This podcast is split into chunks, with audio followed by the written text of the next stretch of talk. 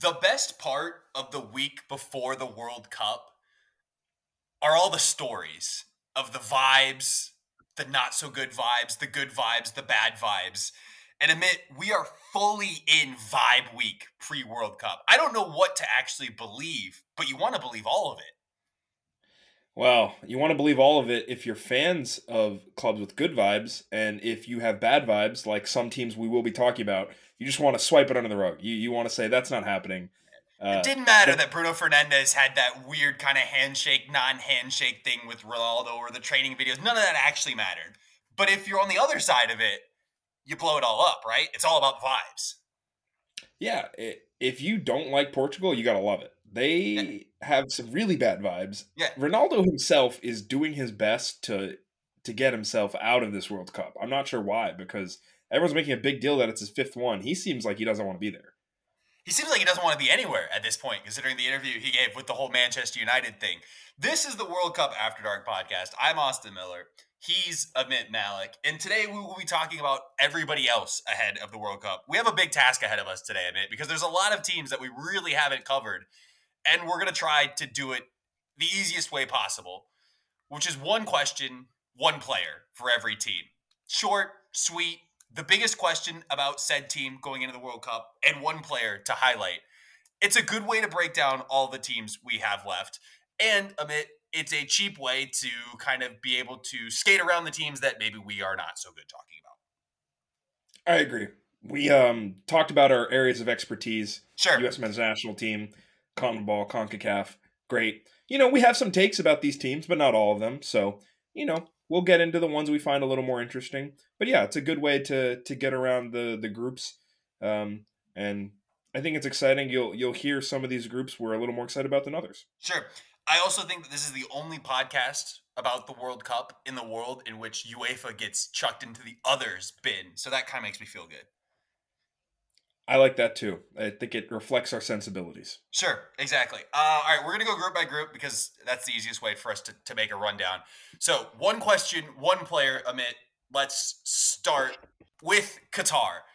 Are they good enough to take advantage of a home soil boost? Will there be a home soil boost? Oh no, that's two questions. Uh, stick with the first one.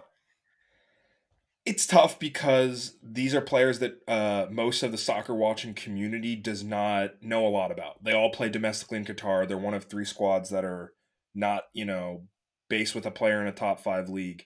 Um, I think what makes it we do have to go off of is their performance at international tournaments, which they've done pretty well, right? They right. won uh, the Asian Cup, the their version of like the Continental, the Continental tournament. tournament. in 2019. Yeah. Yep. And then they went to the CONCACAF one, the Gold Cup, and they went to a semifinals. Yeah. So and they played a Copa America and were fine. They were not particularly yeah. good. They were not particularly bad.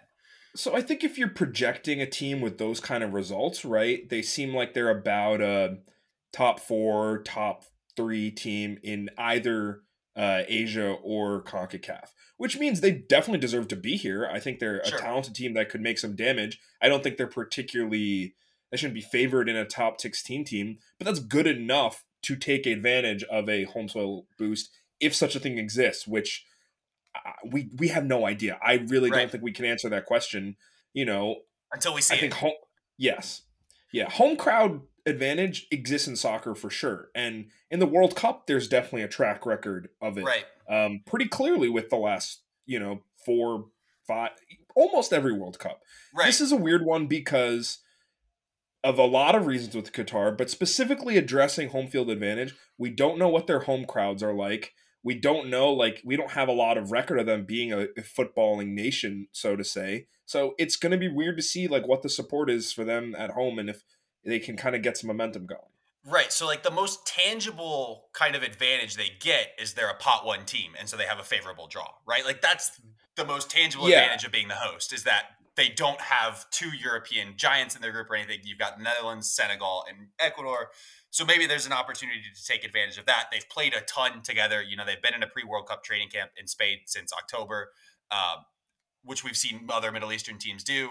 All of their teams playing in the same domestic league gives them a lot of opportunity to train a ton together. So this is going to be a well oiled machine. They have an experienced manager.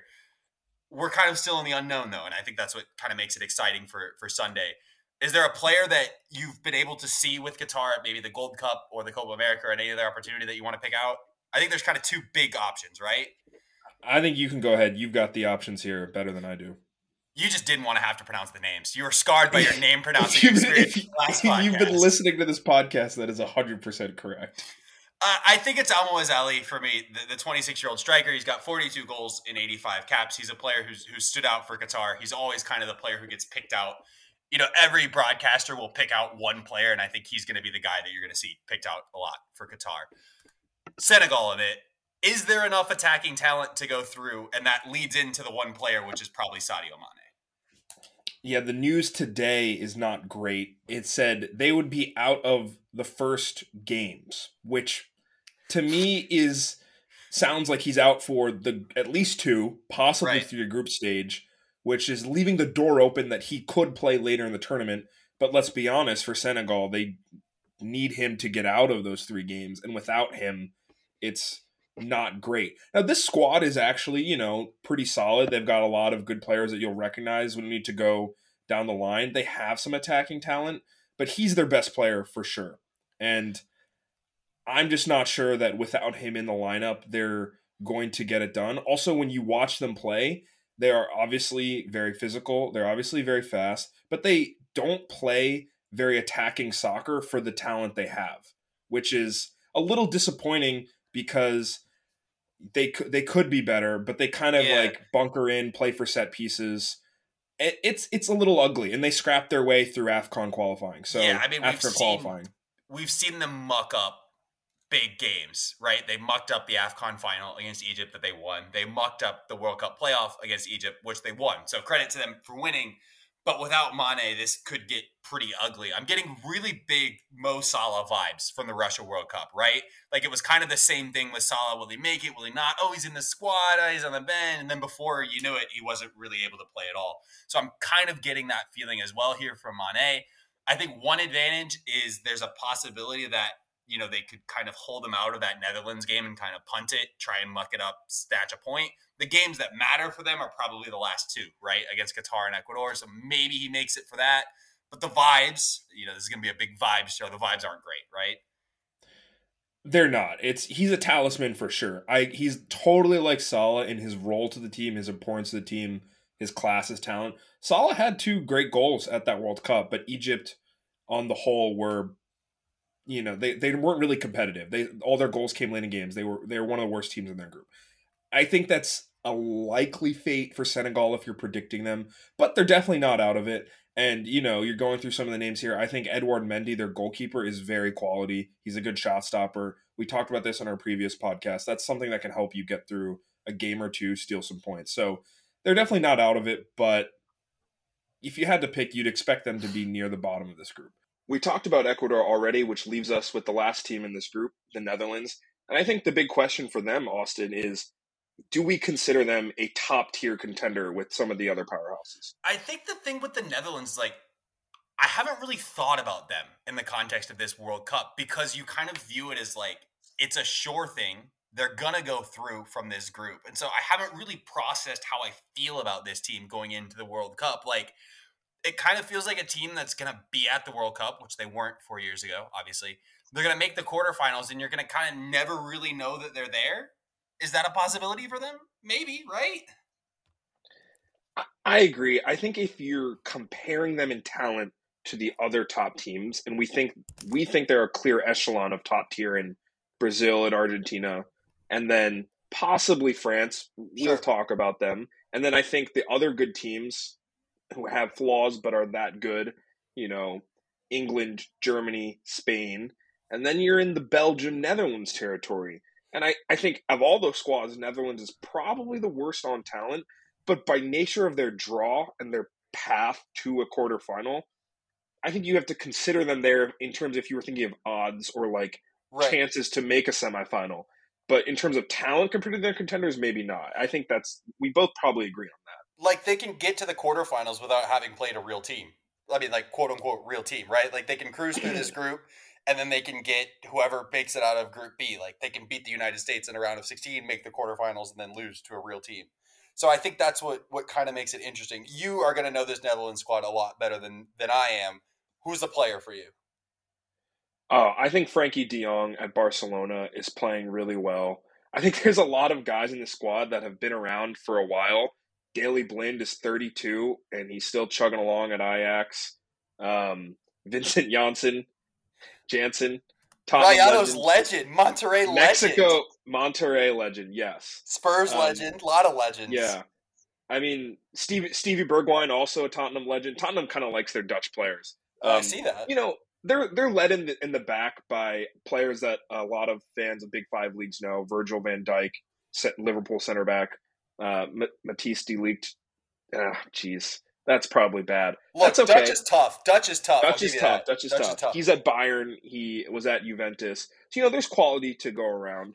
Um, also, they, I, my research for this podcast is literally the Wikipedia 22, you know, FIFA 2022 World Cup squads page.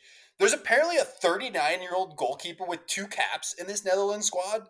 I'm all for Remco Pasveer having a role in this World Cup. I don't know what it's going to be, but I'm down. Sign me up. Maybe he's a penalty guy. Uh, we do know the Netherlands and Costa Rica yeah. in that shootout, the Tim Krul penalty sub. We know that Louis Van Gaal will do that if he wants to. Um, you know, on the whole, this this team has attacking talent. They have midfield talent. They have defense talent they should be good. You know, I think you look at their strikers and you see maybe not a proven, proven goal scorer. Like if their best guy goal scorer is a midfielder in De Jong, uh, or you know, it, it's not really going to be Vincent Janssen. Uh, Luuk De Jong is probably their best striker, and he's scoring them in the Dutch league, which sure. is very striker friendly. I think they're solid, and I think they're going to play attractive soccer, which is good for the neutrals. But it's, it's it's really hard to know until they play a good team, which right. you, we agree. unless they get England in the round of 16, probably not going to be until a quarterfinal. Good little transition point. Let's move to Group B. England, is it coming home? That's the question. Probably not. Probably yeah, not. there we go.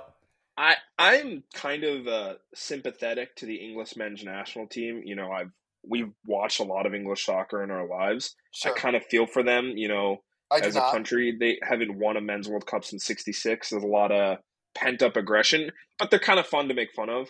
The yes. "It's coming home" thing is really funny. It's good. It's good memes, and then when it doesn't happen, it's kind of funny how sad it is. In terms of them in soccer, I think they were very lucky to make their run in their last two major tournaments.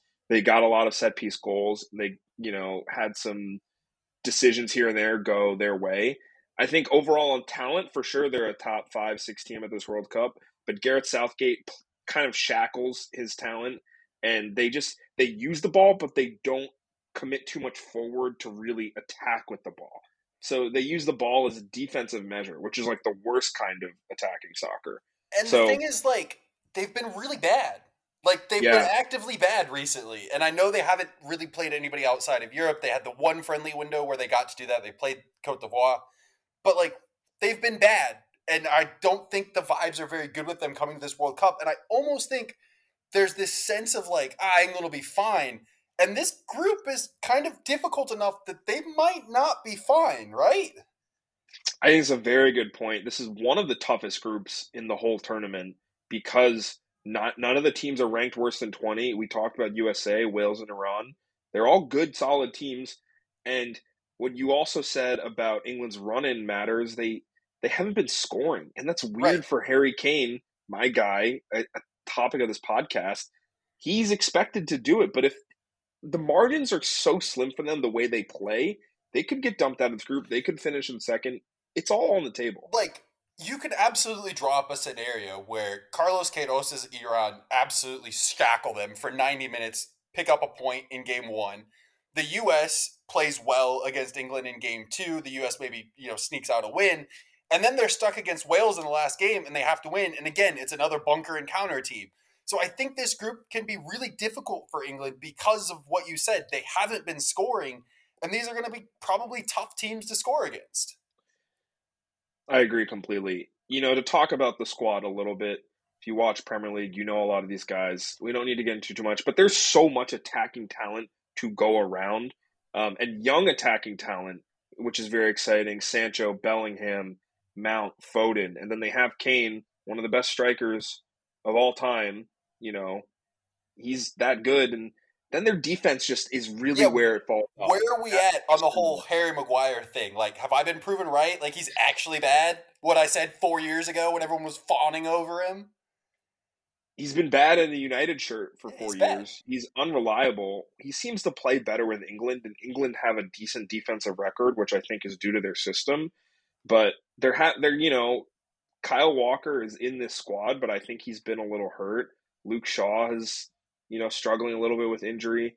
They have Trent Alexander Arnold, who is a really good attacking fullback, but he's also a little suspect defensively. We've seen with Liverpool. So this is an interesting team to play Wales and Iran, who are going to try to bunker and counter, and I think they'll be a little susceptible. I also think those games might be really boring to watch due to design by England. So England can make a run at this tournament. They right. have the talent for sure, and there'll be some moments for them. But overall, I think that some bad luck is due for them in a major tournament, and Southgate kind of is asking for it. Right. All right. We touched on a lot of players. I want to touch on one more as my one player here. Jordan Pickford, there might be a bad moment, right? Like there's absolutely a howler that could happen at this World Cup. England goalkeepers do this a lot of times. They have a track record, and American fans will remember very clearly uh, the Robert Green goal that uh, was shipped for England. They they make mistakes, and then Pickford specifically does this for Everton. So I, I would agree that's a good point to bring up. England goalkeeping not a strength. Moving on to Iran, I think the point on them that I'll ask you is this is a solid team. They've played yep. together well. Carlos Queiroz is an experienced manager. Is this the right group for them to get out of? I think this is really interesting. And like I think for me there are two super interesting teams at this World Cup. Iran and Portugal, who we'll get to in a bit.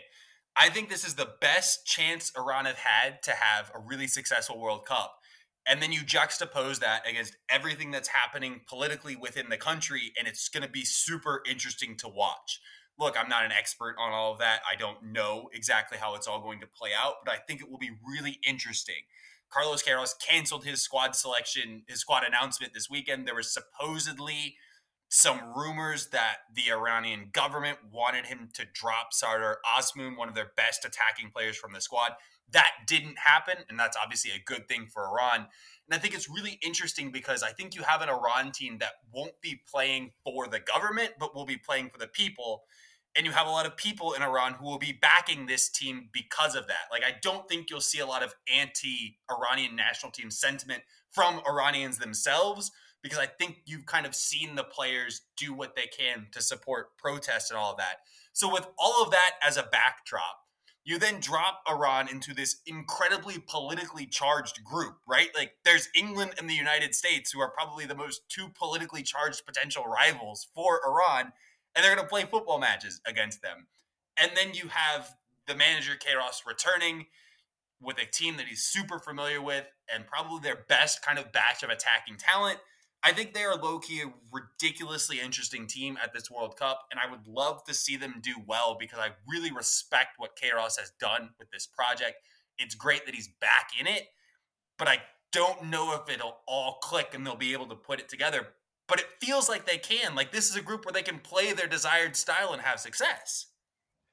They were really close to making some some shockwaves at the 2018 World Cup. Yeah. Um, I feel like if you play that style, you're bound to get a result. You know, we, we joke about this all the time, big first game, but it really matters if they could steal a point against England right. or three somehow. Like, that would just give them so much confidence to go through the rest of the group. And uh, their second game is the biggest versus Wales. That's one where for win. either team it's must win.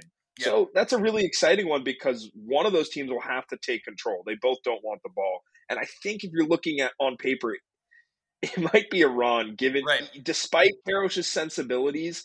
I just think they'll they have more attacking talent, and they'll probably have a little more of the ball. Um, and I think he's intelligent enough to know that that's the moment to do it. Right? You have to pick your moments, and that's going to be the moment for them. Because I think the dream scenario for Iran is to get to this super politically charged match with the U.S. on the last match day, needing only a point to go through. Like you want to get to the last match day with the pressure on the US because I think there are more expectations especially worldwide and within the U.S. squad for the U.S. in that game.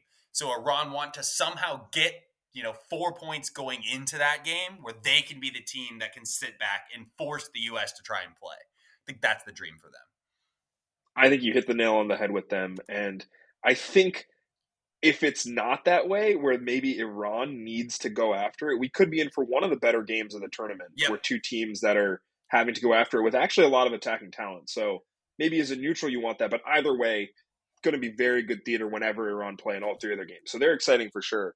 Touched on, on Azmoun quickly. One more player. Sorry, really quickly. Mehdi Taremi, the Porto attacker, I think would be my player for them. He's got the number nine shirt. He's a good goal scorer. They're going to have to score goals at some point, obviously, to have success. And I think they have the attacking talent where they can. I agree. He's been banging them in the Champions League. Yeah. He gets into good positions. Good striker. Last team here, We've touched on them. Wales. I think we both expect them to be the worst in this group but they're still a top 20 team in FIFA ranking. Like Yeah, this is where I don't buy the whole like, oh, top 20 teams in FIFA rankings. Like Wales is objectively a bad team. Like credit to them for making the World Cup, but they're objectively a bad team. They're not good. They beat Ukraine to get to the World Cup. Uh, they've had successful runs at the Euro. I think they've punched above their weight for too long. But like at the end of the day, these are like mid to bottom tier Premier League players, and also Gareth Bale, who has been doing God knows what for six months in Los Angeles and then scoring a goal to break your Philadelphia Union heart. Yes, unfortunately, uh, that one really stung. But you you you also hit this one on the head too. You look at the squad; it's really not a top twenty team on talent. They just are not that good. I think saying they're bad is not that much of an insult to them. They scraped through qualification. They just got through um, a, a, really a charged match against Ukraine. We're talking about politically charged right. matches, but imagine had you know, Ukraine fallen in this group, right? Like if it's the U.S., England, Ukraine, and Iran in a group, two countries that are pretty much actively at war in Iran and Ukraine, dodged one there at least with Wales. But yeah, I mean, yeah. I don't think this is a very good team. And I don't think that it's that much of a stretch to say that they could leave this World Cup with zero points because I just don't see it necessarily for them. I don't know if they can play the way they need to play to get results. I, I agree. I think what you saw the way they beat uh, Ukraine was a Gareth Bale free kick, right? right? Like they they're relying on a guy who's clearly past his prime and disinterested generally in playing the game of soccer to rekindle magic of four, eight, ten years ago. That's not saying he can't do it, but there are other methods of getting proven attacking quality is just there's there's not a lot. Yeah. They're physical. They're physical, but like it's it's not really going to go the way they hope. And the other thing is the US and England are not naive enough to like right. let them just go through them on the counter. They'll be it'll be it'll be scrappy ugly games, which is what Wales want, but it won't be open for them. Yeah, and I don't think anybody is dumb enough to let Gareth Bale cook, right? And like yeah, you're give Bale credit, like player. Yeah, like he hasn't been super interested in playing football for a while now, but he, he has been interested in playing for Wales and he's been committed to this team. And, and I think that was why you saw the LAFC move. Like he's not going to hang it up six months away from a World Cup from this huge moment for Wales, but there's absolutely a chance that this is it for him, right? Like he might just be done, done when this World Cup is done, and he's just going to go hit golf balls for the rest of his life. I think this is his last World Cup, and that's something John Arnold mentioned. A lot of these stars um, Bale is one of them, and I think he has a moment of quality or two in him. We'll see if it's enough to get Wales even in the conversation on the final day. All right, Group C. We've touched on Argentina. They're both of our picks to win the World Cup. We've touched on Mexico. Let's get to these other two teams here. Four years ago, Saudi Arabia were a great World Cup team because they were bad and chaotic.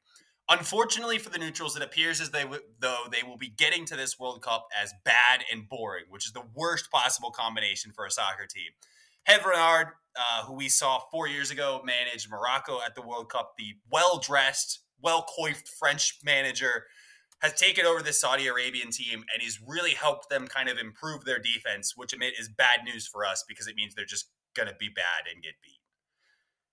I agree. They're going to try to do an Iran impression, right? Uh, and just with less talent. Um, talk about talented teams at the World Cup. I think we agree this is probably bottom three, maybe yep. the worst on talent. Um, they do have the similar thing as the Qatar boost that they've all been training together. They're very well. Yeah, drilled. but that's what we They said four years ago, and then they Yeah, got cooked five 0 by by drugged up Russia in the World Cup opening Yeah. game. So like, I'm Yeah, not so- buying this whole like ah, training camp thing. Like, I'm not following. No, I. I think that's a small thing, but it's definitely not going to swing Sure. their uh, things enough. And then I think you know, just in terms of the group, they're clearly the fourth best team. Yeah. Mexico and Poland are going to make it a mission to score as many goals as possible against Saudi Arabia, which is also bad news. And sure, they're going to bunker, but I, I just don't. I, I, I'm struggling to see a scenario where they even get a win. They might be able to luck into a draw with great defending for 90 minutes, but this is this is profiling as a team that is one of the most likely to get a zero in terms of points. Yeah, and like I think I can envision a scenario in which Mexico has a really bad day and Saudi Arabia picks up something off of them. But look, game one, Saudi Arabia, Argentina, you're trying to tell me that Lionel Messi doesn't realize that this is his chance to jump out to a huge golden boot lead?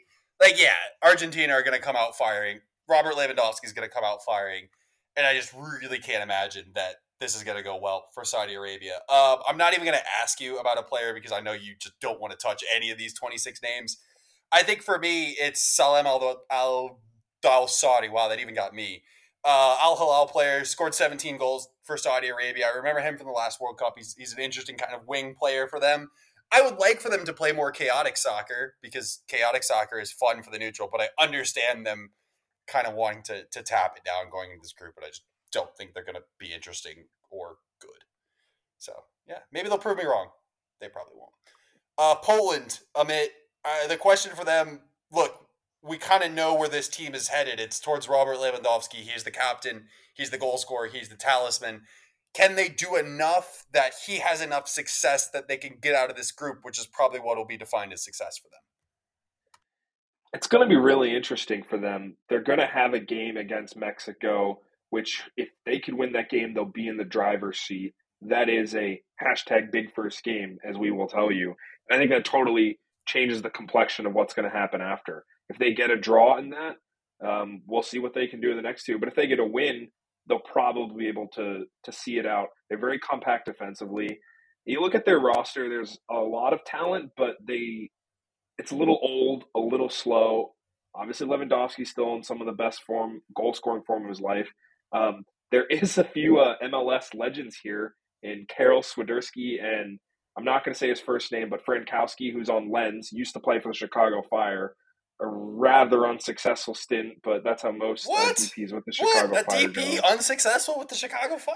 Never. Uh, Doesn't stay, happen. Stay, stay tuned for more on that. Um, look, I I think the they'll play opportunistically. I watched some of Poland in qualifying in Nations League.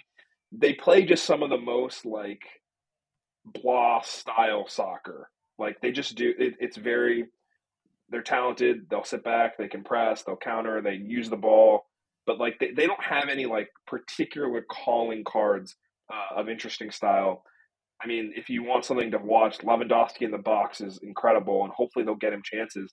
But when they play better teams, the service just dries up. He's not a guy that's going to go create the goal. He needs to finish the goal. So I'm not sure, like against good teams, that'll happen. But Mexico is right in that zone where they both should have a fair share of chances either way.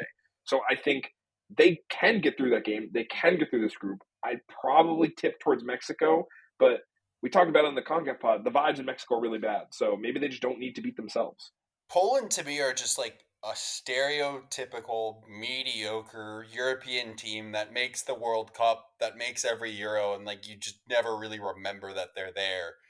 And maybe that's the case for them again this year. But with this group breaking the way it is, maybe there's an opportunity for them. I just am not really that bothered by Poland. Like, even in their best case scenario, like this is a round of 16 team, right? Like, Correct. uh, They- I It'd be very hard to see them winning this group.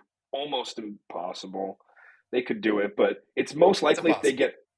It's most likely if they get through their second, and then they're going to have a very very tough uh, round of sixteen match where they'd not be favored, and they'd have to hope for pens and bunker through. Ugh. You know, I do think we talk about Mexico Memo, um, who's a real phenomenon. They have a good goalkeeper uh, Yeah. in Wojciech Szczesny. Uh, he's very experienced. He's good at penalty kicks. He's been around the block in international uh, and domestic competition.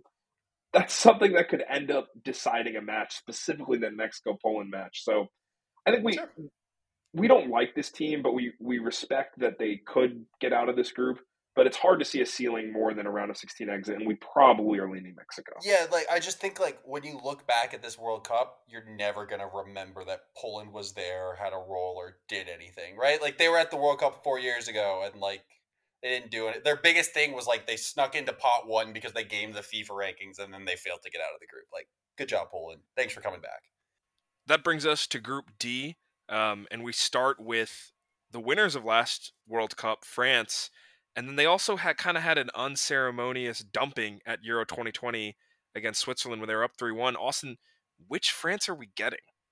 Firstly, when you say last World Cup, you just desperately want to say last year at the World Cup, right? Like I want to do that I, too. Like I so close to saying it. Yeah, it's just like uh, last year at the World Cup, but like no, it was four years ago. Um, I don't know what France we're gonna get. Like from a personal perspective, I'm hoping we get chaotic dumped out of the Euro 2020 France because I think that's better for the overall tournament and for what I want to happen at the tournament. But that doesn't change the fact that this is still a really good team with super talented players and an experienced manager and the defending World Cup champions. Like you put all that together and it's probably not likely that we get 2020 Euro France at this World Cup. But I think it's possible, and you have the whole injury question with them, and you've got an interesting midfield, right? Yeah, you hit it. They're missing Kante, uh, one of the best midfielders in the world. He allowed them to play the way they did the last two major tournaments because he covers so much defensive ground. They're also missing Paul Pogba, who at this point is probably definitely past his prime, but still very good midfielder. They might have two really young, fun, exciting midfielders who played together for Madrid, but is that going to p- help them play the way they want? Didier Deschamps is a pretty conservative manager. He's not like Southgate. It helps that Mbappe is probably the best player to play counterattacking football with in the world, but I'm not sure that they're the the injuries to them are going to let them play they want to play, which might be good for them.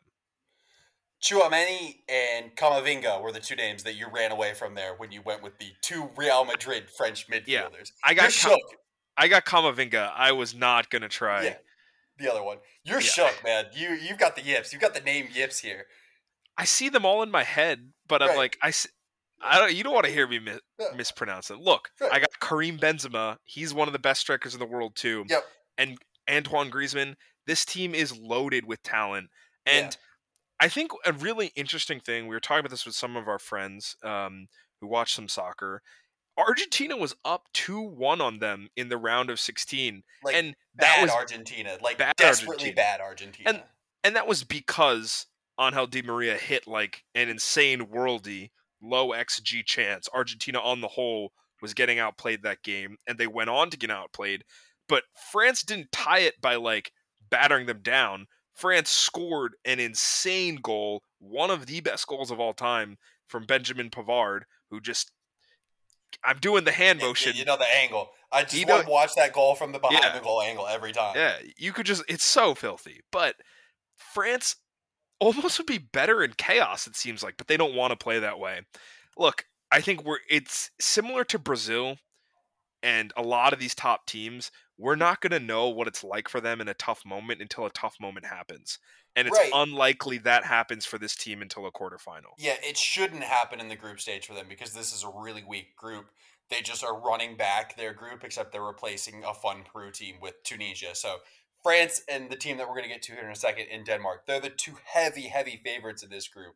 And like, I'm trying to do the mental gymnastics to make this group fun, and it's just really hard we both agree that Group D is the most uncompetitive in the tournament because there's a clear gap between the top two and the bottom two. And it's because we all think Denmark is good. They're a good European team. But I have to ask a lot of people are saying Denmark dark horse run. Is it just because they kind of fell backwards into a good run at Euro 2020? Well, so I think the thing with Denmark is like they are the sexy dark horse pick because they're almost the only dark horse pick, right? Like once you get past the top tier of European teams, which I think we'd probably cut off like after the Netherlands, like your choices are pretty much like Denmark or Uruguay if you want to like pick a legitimate dark horse team that actually has a chance. Then you factor in the whole, you know, positive group stage draw and it's like, yeah, they're a dark horse, but I don't know. I don't know that Denmark are actually that good. I think you hit it right there is that those two teams have the best chances to just be in the round of 16 no matter what. And they, there's right. a non-zero chance they could win their group and have an even better draw. But Right, like I can absolutely see Denmark beating France and topping Which this group they, because they've had, and then that really opens things yes, up, right? I agree, and they've they've had that result in Nations League, I believe. Um, it's a good team, and there's a lot of guys who are playing around the top clubs in Europe. It's talented. I think there are other European teams who are on this level, not Poland, but we'll talk about Serbia, we'll talk about Switzerland, talk about well, Belgium's kind of above them, but they're they're in that mix. I just this team doesn't have right. like game breaking talent. They're just very solid up and down their roster. And I also think like people really like seeing Christian Eriksen doing well. Like, duh, obviously, who wouldn't? This is a dude who literally, you know, had a near death experience while playing in a major tournament, and now at the very next major tournament is back and has a really talented team around him. Like, that's obviously a great story, and people are drawn to that.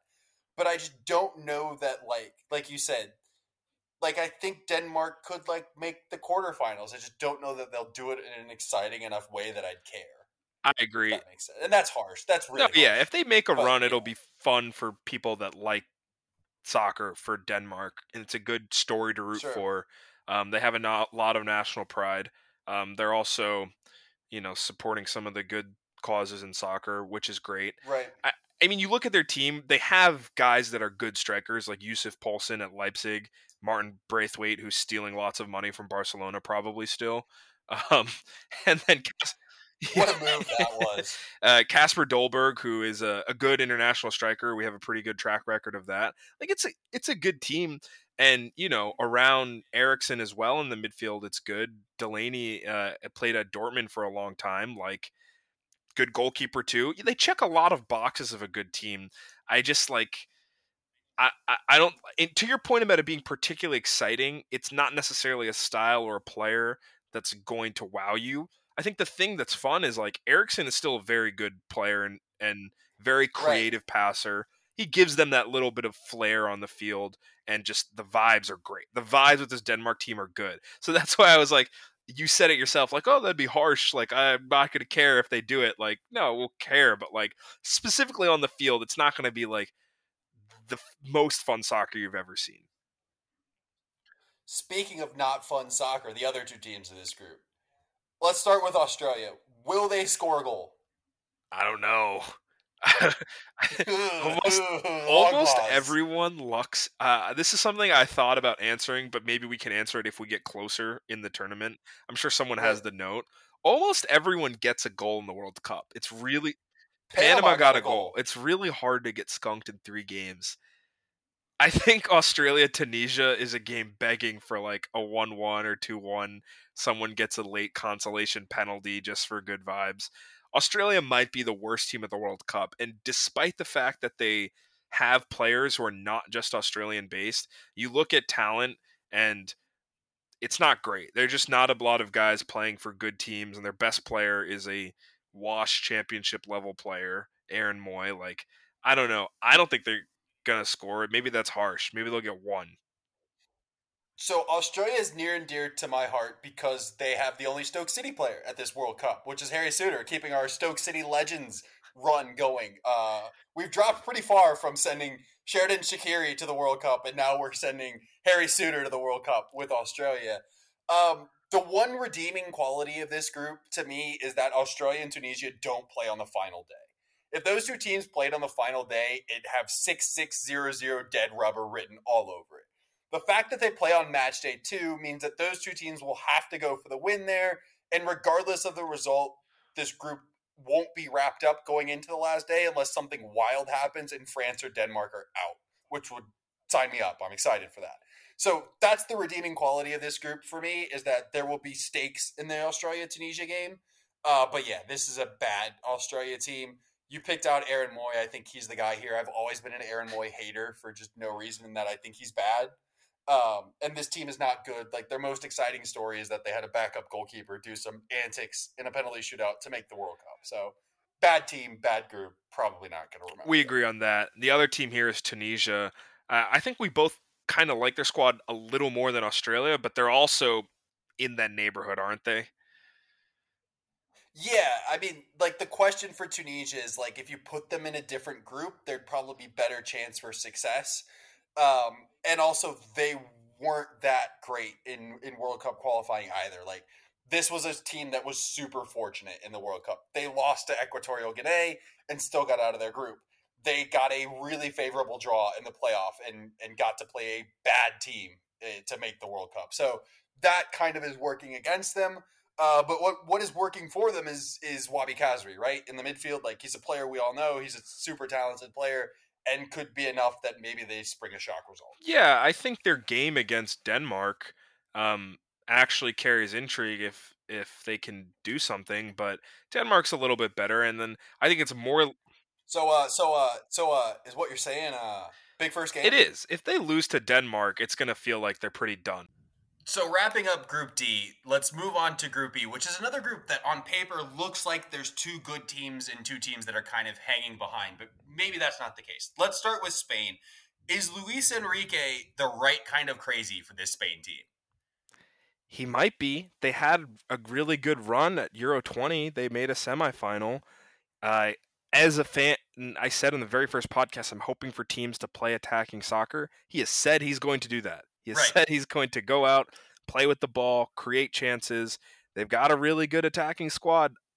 I think he's crazy enough that it might work. And he's apparently said that he's going to do that on Twitch because he's just going to talk on Twitch to us for the whole World Cup. So uh, the most plugged in online manager of this World Cup award, at least to start out with, goes with goes to Luis Enrique, right?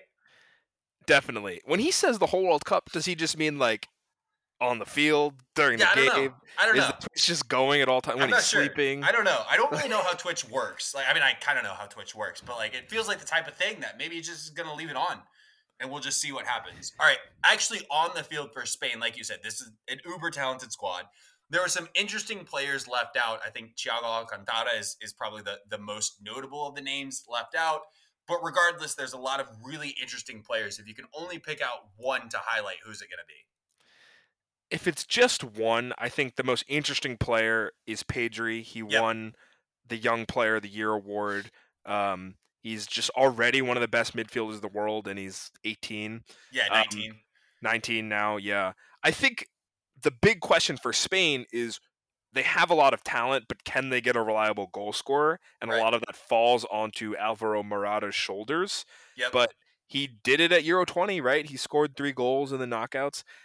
I, if he can get in a good goal scoring form, the chances are going to be there for this team. Like the talent just oozes off the page.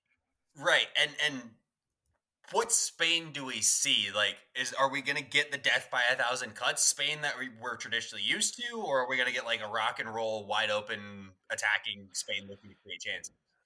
Yeah, obviously tiki taka was 12 years ago, right? That's a Guardiola thing that a lot of those Barcelona players did, and they won 08 Euros, 10 World Cup, 12 uh, Euros. And then at 14, they kind of got rocked by Netherlands, and that was on their way out. And in Yeah, that was it. 2018, they still had some of those guys. Like Iniesta was in that was in that squad, and they kind of did the let's string together 500 passes and lost to Russia in a round Right. of 16 on penalty kicks. I think it's not that same amount of dedication to passing, but I think what in terms of like modern attacking football, they're going to want the ball, they're going to commit players to the attack, they're going to overload you in areas and they're going to try to get into the like highest uh, quality chance spots in the box, like right in the middle by working it from uh, the byline where you do that cutback that's really popular now in today's soccer. And, and I think they're going to, you know, try to press to win the ball back immediately. Like not necessarily like constant constant pressing, but specifically when they lose the ball, which has been a trademark of Spain teams. It's going to be very easy on the eye to watch. The thing is, the more numbers they commit forward, there's going to be a lot of chances Right. the other way. And that's the question for them. And they're betting that we can play this style of soccer better than you can. do you buy that Costa Rica can cause them problems in the opening game? Uh, maybe if they get it early, but the longer that uh, Spain settle in and kind of pepper them, it'll feel like inevitability. Can they Right. score the goal? Um, I we talked about Costa Rica. I don't think the talent's there, but Sure. you know, Campbell just needs one run. One run, he gets one on like Spain will commit numbers. There could be a one on one, a one on 2 Mhm. where it can happen. So I actually really like this Spain squad. Like I'm Okay. personally hoping for them to be a, like my team that I'll like get behind from a footballing perspective, but very well, very well could crash out and burn. Not not not necessarily in the group, but we'll I mean let's we'll talk about it. I mean, there's Germany next, so let's talk Yeah, about that. Speaking of crashing out and burn, that's what Germany did in 2018. Are they going to do it again? Wow, one of the most disappointing ones, right? Germany is Yeah, they made clearly they made what's his face Lineker wrong. Yeah, football is a simple game. Uh, actually, not. Germany sometimes loses. Um, Germany is one of the most uh, decorated countries in soccer history. Yep. They just are. It's like Brazil, Germany. Like it. It really is historically. I mean, there's Argentina, France, and then you get in a little deeper Italy, Uruguay. It was really, really shocking for them, and I think it really shook people by surprise, especially after 2014. You win, and then you don't get out of the group stage. I- I don't think they have the talent of that winning squad in 14, but this is a really good. This is a really good team, and they're also loaded with attacking talent. They also have a clear system. Um, Hansi Flick is going to play Bayern ball, which is use the ball to create offense, but not in the way of Spain's sustained possession. They're going to get the ball, they're going to go forward, they're going to put in the box, they're going to cross, they're going to shoot, and they're going to do that a bunch of times. And they're going to hope that their really good players just kind of cook you, like Gnabry, Musiala, Sane, just a terrifying front three. Issue for them, similar to Spain, they lost their striker. Timo Werner got hurt. Um, so now it's a lot of question Are marks. you If, running out 33 year old Thomas Mueller to try and finish off those chances? like Maybe. I don't know. Maybe they're gonna they're gonna mix and match. Like he he scored. He's won a Golden Boot. They called up this Dortmund wonder boy Moukoko. Can I interest you in a 29 year old playing for Werder Bremen who's never been capped by Germany and Niklas Füllkrug? Yeah, I I don't know. Like I think it's gonna be midfielders having to score goals, and they can do that.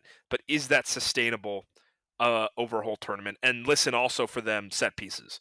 Germany is consistently one of the best set piece teams in the world every World Cup, every cycle, every year. It'll matter for them. They have aerial threats on the back line. Um, hopefully, they can play a striker that can do that too. They have great dead ball specialists. I think that their limitations are going to hamper them, but this team is going to have a really fun round of 16 match and maybe can make a run. Japan is the other team in this group we haven't touched on. We obviously touched on Costa Rica in the CONCACAF podcast. Is there enough in this Japan squad that they can stop one of these favorites and somehow get through from the group? I think on balance, the answer is no, but Spain and Germany have flaws, and every year, every World Cup, there goes again, is Yeah, yeah. some weird stuff happens, right? Right. It's just it does seem like either Spain or Germany might might slip up and Japan, well, I don't think they're better than them are just the right type of team to like stun them. And I know they're not they're two Asian teams but they play differently, but it's very similar to how South Korea stunned Germany Yep. at 2018 and it was also you know they had to rescue a point against sweden but i really like this japan team i, I think on balance the task is too hard what do you think So I'm trying to like decide what bold predictions I'm actually gonna walk out and make. Like I've got like this stable of like five or six bold predictions that I've got, you know, like loaded in the gun and I'm ready to just go firing them off, but I understand that I can't just make all six of them and then wait one gets right, right? So one of the things I'm toying with is and, and we'll do one more show before the World Cup starts and, and I'll have made my decision by then. One of the predictions I'm toying with is that Germany or Spain will go out, and they'll go out because Japan will go through. I really like this Japan team. I think they bounced back really well in qualifying from a pretty shaky start, and they hit their form and they just went running. They're super experienced. They know what they want to do, and I think they're going to be successful in doing it. And there's some really talented players here. You look at a player like Takumi uh, Minamino, who's playing in Monaco. He scored 17 goals with Japan. He's the type of player who can cause difficulty for Spain and Germany. I think the pressure is off Japan, and I think that really works in their favor. In that, you know, they can go into a match against Germany and to open this World Cup, and they can see what they can do and, and try and make noise. So I'm kind of talking myself into actually making that prediction come Friday. But I like this Japan team, and I really want them to do well. And I'm still mad about what happened in 2018, where they blew that 2 0 lead against the Belgian team that I really didn't like. I agree with you. I like this team as well. The squad is full of talent. I think what's important is when you play Germany and Spain, two attacking teams, you need a good backline, and they have that. Tomiyasu, right. good Arsenal defender. Maya Yoshida, yeah, he's old, but he's still playing in the Bundesliga. He's familiar with these guys. There we go. I love that World Cup trope. I love and I'm not bragging on you for this, but I love that. oh, he's playing in a league where these other guys are playing. You know, like whatever. My yeah, machine is good because he's good, but yes, no, he is like good because he's good. Um, and a, a name we haven't mentioned who, if Japan has a successful tournament, a run, a guy that's probably going to matter is Daichi Kamada, who is nicknamed Mr. Europa League, but now he's also Mr. Champions League because well, he was. he was. He was until Tottenham had a little voodoo. But um, uh, Eintracht Frankfurt are good. He's good. This is a fun team. I think this is also yeah. like a team that they're going to play attacking soccer, but also counter-attacking soccer. They do a little bit of everything. They're relentless. Like they that's are. the thing I like about watching Japan play is they're relentless and they stick to their game plan and they press yeah. and they play hard and they do everything. They're a team that you want to see succeed. So like, yeah, yeah, Go Japan. Made life miserable for the United States uh, right, uh, yeah. in that pre World Cup friendly. It did. And basically, game plan just came in and wrecked everything Greg Berhalter was trying to do uh, with their press. So we both like them. Uh, last team. Uh, no, we we, no, talk, we touched on Costa Rica. We, we, don't need to talk done with Costa Rica. It's gonna yeah, be a bad yeah. World Cup. Gonna be a bad World Cup. We'll move on to Group F. We on the first podcast said this is our most intriguing group because yep. all four teams here are good.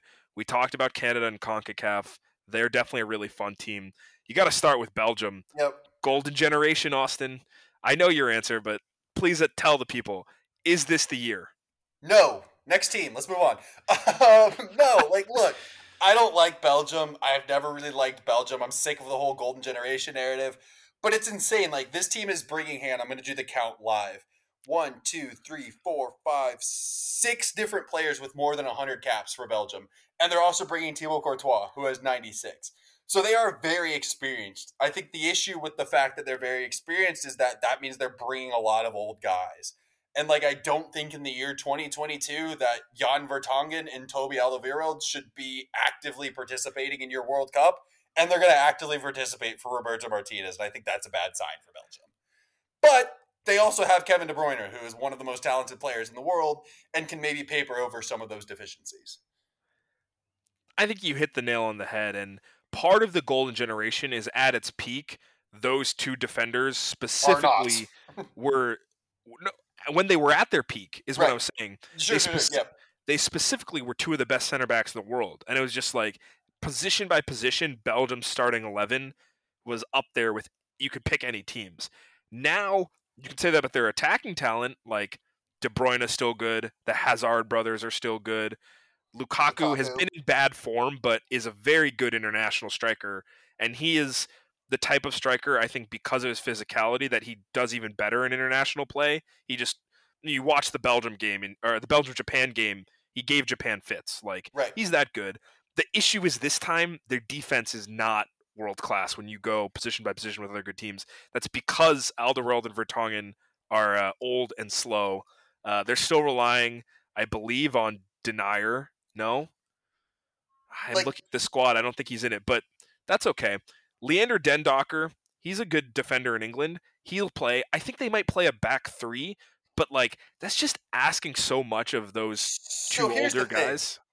You look at this group: Alfonso Davies, Canada. Uh oh. Hakimi, Morocco. Uh oh. Like there are the players in this group to really give that whole backline idea fits. That being said, Courtois is a really good goalkeeper and can can paper over any sort of cracks that that might be there. Um, Croatia, they made a run to the World Cup final at the last World Cup in Russia. Is the midfield quality still that good for Croatia, and can they make noise at this World Cup? I think they could still make noise because yes, the quality is still that good. Uh, Luka Modric is still one of the best midfielders in the world, and he is probably up there with Kante in terms of like I don't know how this guy runs this much, uh, especially at his age. Yeah, He's I know. It's, 37. it's insane. But um, Mateo Kovacic at Chelsea and then Marcelo Brozovic at Inter, they play with him. It's just a really solid three. All three of them can go forward and backwards. It's a great hub of the team. You know, I think they lack a little bit of speed on the front line. Uh, I think they lack a little bit of speed on the back line. They've tried to fix that by bringing in this young guy from Leipzig, Josko Gvardiol. I don't know how to say that name. There's a V after the G. I dare you to say that at home, listener. But he's really he's a really good center back. And then I heard some news that he's kind of dealing with a knock, so we'll see if he plays. If they have to go with their older backs, like 33 year old Dejan Lovren, that's a bad sign. Yeah, can So- I interest you in a little Domagoj Vida? Are we ready to run him back out now that he's in the Greek league? yeah, like it they're a little old. They're a little past it, but you know, every year there's a European team that's just kind of in plain sight that makes a run because they have good in all three good in all three position groups, good goalkeeper, they play good soccer, they don't beat themselves. Yeah, but That the problem Croatia. is the problem is that was Croatia four years ago. Like, Yeah, I don't know that I buy that I could do that again. again. I think what makes this group so interesting to me is you don't have the clear cut favorites, and I think you also have two bigger European teams that I don't think are among the best. And I think that's what leads this, to this group being wide open is I can absolutely see Belgium and Croatia's flaws. And because of that, I think Canada and Morocco are two teams that are well positioned to kind of take advantage of that. And that's why this group is interesting to me is that I don't have to stretch my mind that much to come up with a scenario in which this group is interesting. And I think that unlike in other groups, this isn't necessarily a hashtag big first game group because I think everybody can take points off everybody. And that makes every game interesting here in that you won't have a team where you go for three points in one game and you bunker in the other games. No, I think every team approaches every game as an opportunity to get three points here. And that brings us to Morocco. Can they rampage through an open group? They made a managerial change. They got rid of Halilhodzic and they brought in Walid Regragui. And they have a super interesting squad, and they have maybe one of the best fullbacks in this tournament in Achraf Hakimi of PSG. Of PSG. I almost said the Spanish name. I almost went PSG there because you know, working Spanish all day. he is one of the best attacking. He's one of the best attacking players of the tournament, and he plays fullback, which makes him awesome. They also have uh, Hakim Ziyech, who Yep. at Chelsea is kind of un- underwhelming. Uh, Chelsea fans would tell you they're not happy with him, but he's a very, very good attacker. So right there off the bat, you just have the type of talent to trouble these slower back lines potentially with Belgium and Croatia. So the answer is can they rampage through a number group? The answer is yes. I think it's they have the talent to get out, but I think it's going to be situational the way the games break. If they can just they need they need bounces. They need a few bounces. They they have to beat Canada. They have to beat Canada, and that's a game that I think is maybe one of the most fun games of the group stage. We would agree, and I think it's as as a viewer you should be expecting. So I think they can do it. I think I like Canada's chances maybe a little more because they're a little more sound defensively, but I I watched Morocco. I've seen them play a few times. I know I watched them play against the United States. Yeah, and that's a different open. team, right? Like I think you like because of the managerial change, I think Morocco looked a lot better in September than they did in June, and that's what kind of gives me hope that they can take advantage of this group. Yeah. I I just know that at World Cups upsets happen in the group stage. Yep. Teams don't get out. And I look at these two groups, Group E that we just talked about and Group F. I think one of them and maybe both, those four favorites are not all making it through. Right. And I don't know why. I don't know how. And if you had to, if I had to pick between Canada and Morocco, I'm not sure that I could. I like both of them a lot, but I just think that weird stuff happens and Canada and Morocco are two teams that thrive on chaos. Like Morocco wants a chaotic open game. That's going to help them. And we talk all about this a lot like our team's naive enough to let it happen, But I just think the way game states work is that no one's going to be able to sit back and defend for 90 minutes because you need points from every game, which Right. leads to this being the type of group that Morocco could get through. And Canada also feast on a game like that. And I think that's what makes it really interesting, like you said, is the two quote unquote challengers, if you will, the non European teams in this group really thrive in kind of an open style of play. And that's what we're going to get in this group. So I'm excited for Group F. I think everybody's excited for Group F. I am definitively less excited for Group G, where I think Brazil are going to cruise. We talked about them a lot. Let's talk about Serbia. Is the experience that they have the right ingredient for a run? You look through the squad, there's a lot of familiar names, but we kind of saw this group and they weren't that great in this exact group four years ago. Yeah, I think Serbia and Switzerland are two very similar profiles. They're both good European teams. They've got really talented squads. They're kind of in that tier we talked about with Denmark earlier. Right. Could make a run. I think on odds making, because they're both in the same group, only one of them is going to have a chance to get out if they can. And we'll talk about Cameroon. I think Switzerland is a little better than Serbia. The experience helps them, but we saw it. They just don't have a lot of juice. They they're a little slow around the field, and you know that physical and heady style. I think they're a very smart team.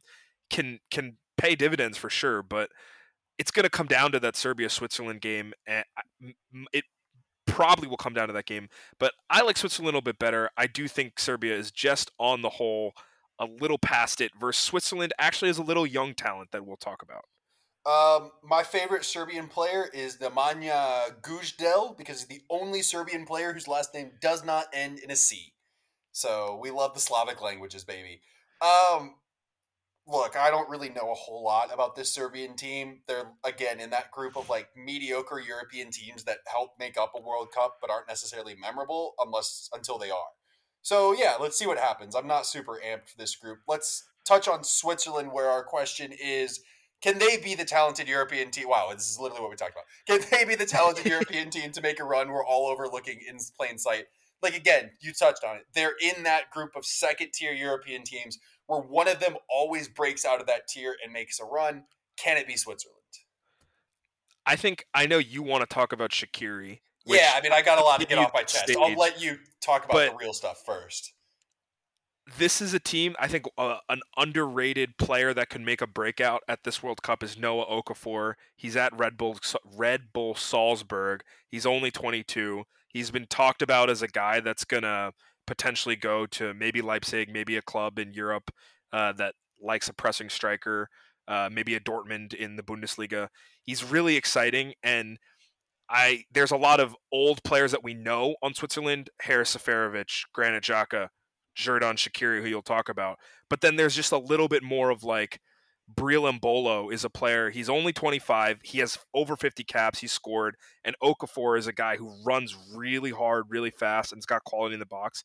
Switzerland, to me, profiles more as that team that could do it. But, you know, Switzerland's, there's no guarantee that they will. They could lose to Serbia in any way. Let's talk about Shaqiri. I know you've got a lot to say. We're hyping this up only because Austin made it a pet project of his to Yeah. like, hate watch the Chicago Fire all year, and the results delivered. Yeah. Shaqiri been bad, man. So, like, look, here's my th- like. This is what Xherdan Shaqiri has been building towards, right? Like the entire last 18 months of his life have been building towards this World Cup because it certainly was not building towards playing soccer for the Chicago Fire. He went to the Chicago Fire and he did exactly what we thought he would do. He led them to 12th place in the Eastern Conference. He scored six goals, three of them were really good, and he was generally disinterested in being a member of the Chicago Fire. And now he's at the World Cup and he's got to like flip that switch again. Like, look, Stoke City legend. I'll remember the free kick that he scored when we were in a relegation fight that I thought was going to save Stoke that did not save Stoke. And now we're, you know, in the bottom dregs of the championship, same spot we were before. Um, like Xherdan Shaqiri is uber talented and he's also just generally disinterested in doing things. But I think this is the type of situation where maybe he becomes interested in doing something. And that's what makes watching him at the World Cup fun. But I can assure you that watching him at the Chicago Fire was not, in fact, fun. It was not. It No. was not. The thing with Shaqiri is, you know, I think the Fire and some other people are like, he's a big name. He's been, I know he's at Stoke, but he was at Liverpool. He was Right. at Bayern. Of like, course. he's a world class player, and he is a world class player. But he's always been a system player, and at his peak, he was really fast. And I think Like he's not a good player to build your team around because no defensive effort has Mm. lost the speed that he once had and like he's a luxury midfield player who can hit a really good pass and take free kicks. Yeah. And like in the way that MLS is currently functioning, like that player is just not needed on a team that is finishing 12th in the conference because he's useless. Unfortunately, yes. That being said, as we talked about, the Switzerland team has some talent, so he won't be asked to be the guy, which maybe he'll give us a goal or two that we really like. I like Switzerland. I think you're meh. They could do a run. Eh, Last team in this group, Cameroon. I know you like them. I Really love fun- Cameroon. Really fun squad. Yeah, um, the question for Cameroon is like, is it gonna work? And the early signs are not great, right?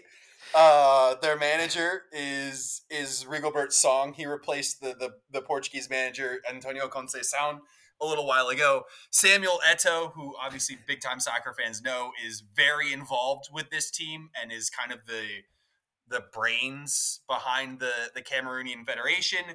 Uh, at the squad press conference, Rigobert Song appeared to have some issues pronouncing some player names, which may suggest some unfamiliarity with players that are going to the World Cup.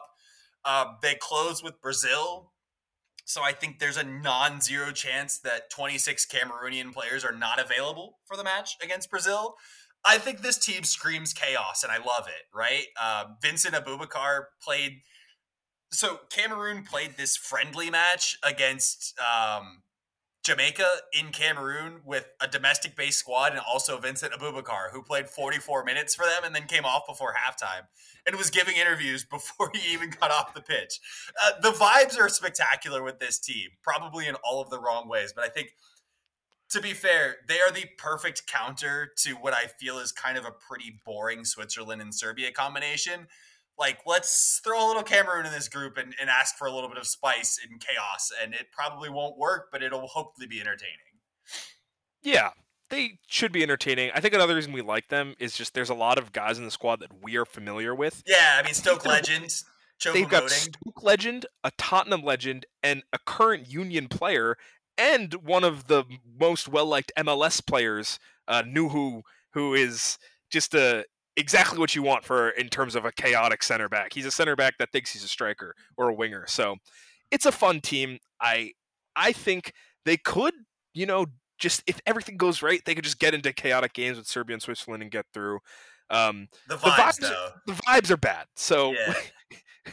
like We'll i think it's super interesting as well in that like you have one two you have a you have a pair of players who are playing in the cameroonian league who have yet to be capped like that absolutely screams of samuel eto'o just putting these dudes in the squad to put them in the squad um yeah.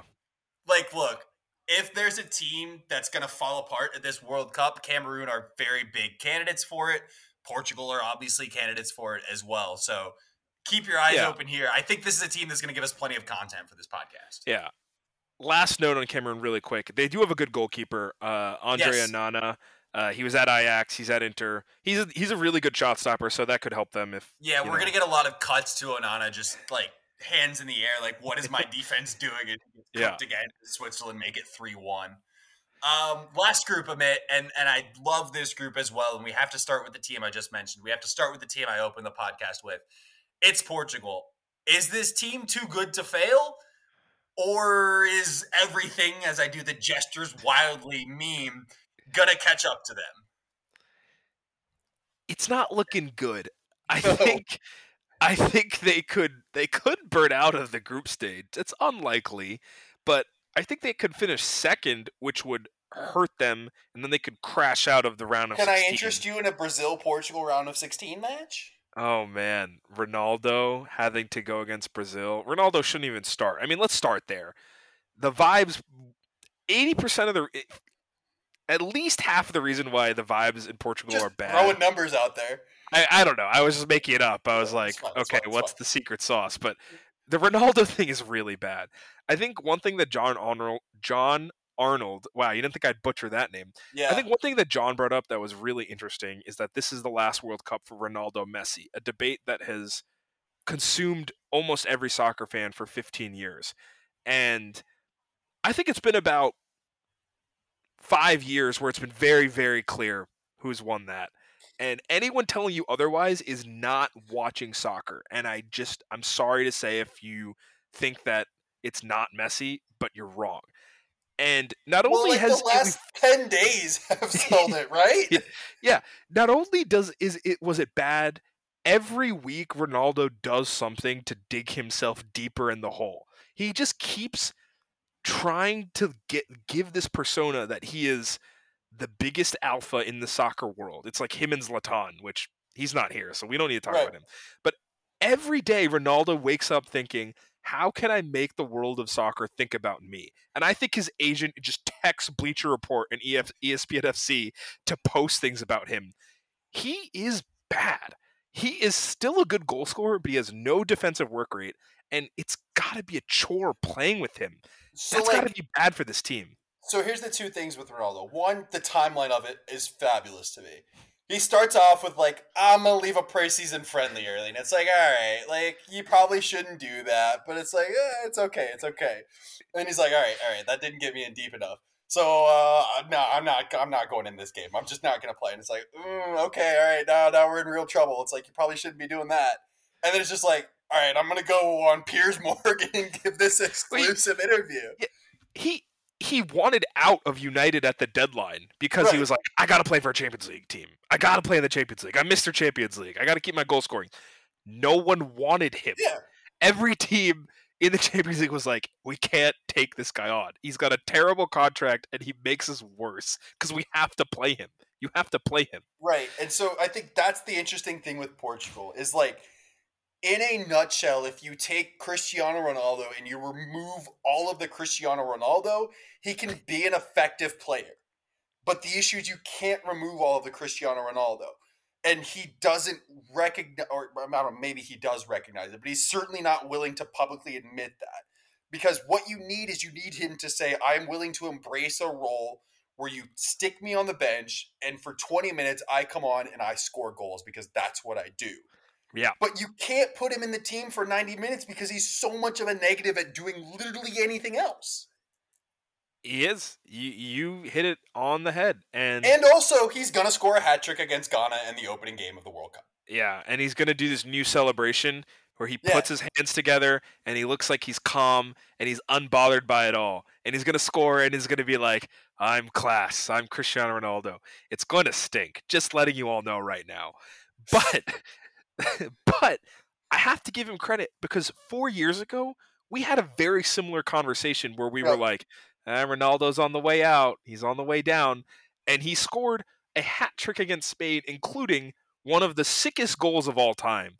That free kick to tie it at 3 3 in stoppage time. Go watch it. It's incredible. Enough about Portugal. I think One, we. one final thing you- on Portugal. go I'm ahead, go sorry, ahead, go I. I got to leave you. Uh, what three goals are we getting in the Ghana hat trick? Oh, penalty for sure. Yep. penalty for sure. I think he gets a corner kick header, and I think he gets one where Ghana's opened up between the first and third on the counterattack, and then he's just kind of in on goal, and it's a two on one, and he like basically gives the dude a look. If you don't pass to me, I'm not leave, letting you leave the stadium, and he gets a pass in. So, uh, tap in, corner, penalty. Are you shocked? There we go. No, no, that's the Ronaldo. That's a peak Ronaldo hat trick. We talked about Uruguay. They're kind of seen as the second best contender in this group. There's a big opportunity for them, particularly if they can win the group. South Korea, a super intriguing team. Uh, unfortunately, the question for them is a lot like the question that we kind of started with with Senegal. Is Son Heung-min healthy? Yeah, it seems like he's going to be good. It's a facial fracture, so like, you know, if you like basketball, lots of guys play with the mask, and then you might get masked up, Sonny, and that's good content for people that like that. Um, I, think, I think he, this team isn't as good as Senegal. The overall squad, it's a lot of domestic-based guys, and the K League is good, and they do have a few players that are, you know, over in Europe, but the truth of it is they're maybe the most star dominant team at this World Cup. And that's how it worked four years ago. Sonny's Yeah. they they kind of were out of the didn't work, group, though. But it didn't work. Like they they, because they, they- stunned Germany. They knocked Germany out, but, but they, they, were didn't make it done out of the before that game happened. So Yep. it was just for pride, and you know they did great to beat Germany. Um, I just think they're a little short on talent, but with Son, you never know. You never know. Yeah. Um, it, I, I'm not feeling great about them, but I'm just hoping that he scores a few great goals, which he has done. He has this bad habit now where he tries to go for worldies instead of playing just like simple soccer, but I'll allow it in a World Cup. Worldies at the World Cup. You got to do it, right? All right, the last team that we've talked about, it's Ghana. Uh, is there any reason to believe that this squad can kind of make good and undo the very bad soccer vibes that they've had coming into this World Cup? Man, it was really underwhelming qualification from Africa. Like yes. almost every team that got through kind of did it, and you were like watching it, and you're like, not yeah, I mean, like. Senegal junked it up in that game against Egypt, which was fun because of the whole laser pointer penalty shootout thing. Like, sign yeah, that up, was down. that was good. That was good. Um, Tunisia, very lucky draw, didn't play well, got through. Ghana eliminated what was a pretty talented Nigeria team, but did it in such a way that it's like not super interesting. Um, so yeah, like But yeah, but overall, just this year, they've had a lot of bad results. Um, Yep. I think if you look at it, and you know, the squad isn't as bad, maybe as I, I I think they're a little more talented than Tunisia. I think they're around Cameroon in terms of talent, maybe a little more talented, but they're bringing some of these old stalwarts, the Ayews um, that y- you know, but. I think it's this group in terms of the two favorites versus two not favorites. I think the two favorites are more likely to go through than we talked about Japan maybe upsetting the balance there or you know Belgium and Croatia getting tipped. I just I don't really see it for this Ghana team. It hasn't been done. Why are they going to figure it out now? So let's just kind of run through the quick results here for Ghana. They did get a 1 0 win over Nicaragua. So credit to them for that. Got beat by Brazil 3 0. They drew 0 0 against a pretty limited Chile squad. Japan thrashed them 4 1. They drew with the Central African Republic in AFCON qualifiers. They beat Madagascar 3 0. And then there were those results against Nigeria. Like, this is not a very good team. Um, those names that you bring up are good names, but they're also the same names, and I think that's a, an issue that we've seen with a couple of teams. I just find it really hard to see Ghana having success at this World Cup. I'm with you. I think they have a few two young players that are good. Iñaki Williams, who's at Bilbao, Yeah, uh, I think he's those really are, fun. That's the interesting story with this Ghana team, right? Is you've got the players who have signed up to be a part of this team that weren't necessarily a part of qualifying. And I think that's pretty interesting. Um, Williams is, is one of them. You know, he has one cap for Ghana. Um, Antoine Semenyo is, is another one. He's got one cap for Ghana. Um, Tariq Lamptey, the Brighton player, one cap for Ghana. So you have these kind of this is not the right term for it, but it's the term I'm going to use. These mercenaries who have come into the Ghanaian squad to try and give them a little bit of juice, and I think that kind of makes it interesting. But I just don't think there's enough there for them to be particularly competitive. Yeah, I think we both see Portugal as a candidate for crashing out of this World Cup, but I'm not sure Ghana or South Korea are good enough to make that at the group stage. Could we almost have a, an Argentina 2018 World Cup for Portugal, right? Yeah, that, they're yeah. not good in the group stage, but they get through because the opposition isn't that great. They get to the round of 16 and they get hammered by a good team, which is what happened to Argentina with France, and that would be Brazil in this case for Portugal. I think that's rather I think, likely. might be, I think that might be what I what I go for here. I'd like to pick them to go out, but I think I might go for the, Yeah, the the, Argentina. the thing with Portugal is they do have a really good squad. It's up there in terms of Right. talent. Like you, you go position by position, they're really talented, but vibes matter at a World Cup. Like Right. they just do. They do and we we've seen it, we know it and all it takes is a slip up in one game and you're staring down Brazil. Like- yeah, and unless Fernando Santos can find a way to manage it, it's going to be an issue, right? Like, I know that they're just Twitter videos from what we've seen, but it looks like it's an issue. This whole Ronaldo thing within the Portugal squad, and like, What if I told you that before the first day, Santos sent Ronaldo home? Will that make you feel better or worse about their chances? yeah, I don't know. I'm probably I- better, right? I, I don't know. Yeah, that's Yeah. a crazy thing to say about Yeah, someone who is ostensibly the second best player of the century. Yeah. It's super interesting. Uh, we've gone on long enough. We've talked about all of these teams. We've broken them all down. We enjoyed it. We hope that you enjoyed it too, as a listener. As we said, we've got one more podcast uh, ahead of the World Cup that'll be out around this weekend, where we're going to throw some of those bold predictions against the wall. We're going to make predictions for everything that's going to happen. We're going to make predictions for things that won't happen. Most of it will probably be wrong, but we will at least make ourselves laugh in the process. And then after that, we're in a World Cup mode. Sunday, Ecuador, Qatar the ugliest nil-nil match you've ever watched, probably, given what we've seen from Ecuador so far. But it's the World Cup, so we're gonna love it anyway. Uh, this is World Cup After Dark. Thanks for hanging out with us. We'll see you soon.